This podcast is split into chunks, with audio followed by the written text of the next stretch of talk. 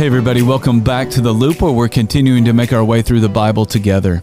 Over the course of today and the next 2 days, I want to ask you to read through the 13 chapters in the book of Hebrews. So it is 13 chapters of reading, but you've got 3 days to do it. It won't be bad at all. Now, we don't really know who wrote the book of Hebrews, but we do know that they wrote the book to a group of Christians who were being persecuted for following Jesus. The author is writing to them in order to encourage them. The message of the book, pretty simple. Don't give up because Jesus is worth it. Knowing Jesus and being in a relationship with Jesus, it's great.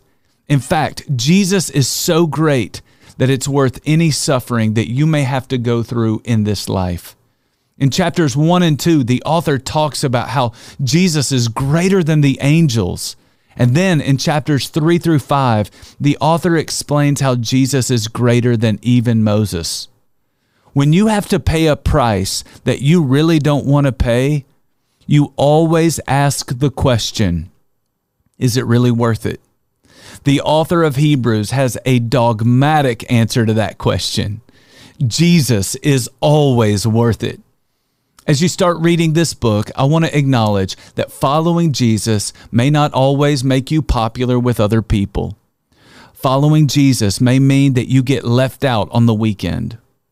Following Jesus may mean that you get passed over for that promotion. Following Jesus will cost you in this life. But when you suffer for the sake of Jesus, it's always worth it. In Romans 8, verse 17, Paul said, if we suffer with Jesus, we will also be glorified with Jesus. As you read and reflect on these chapters, don't just think about what it might cost you. Think about the fact that Jesus is always worth it.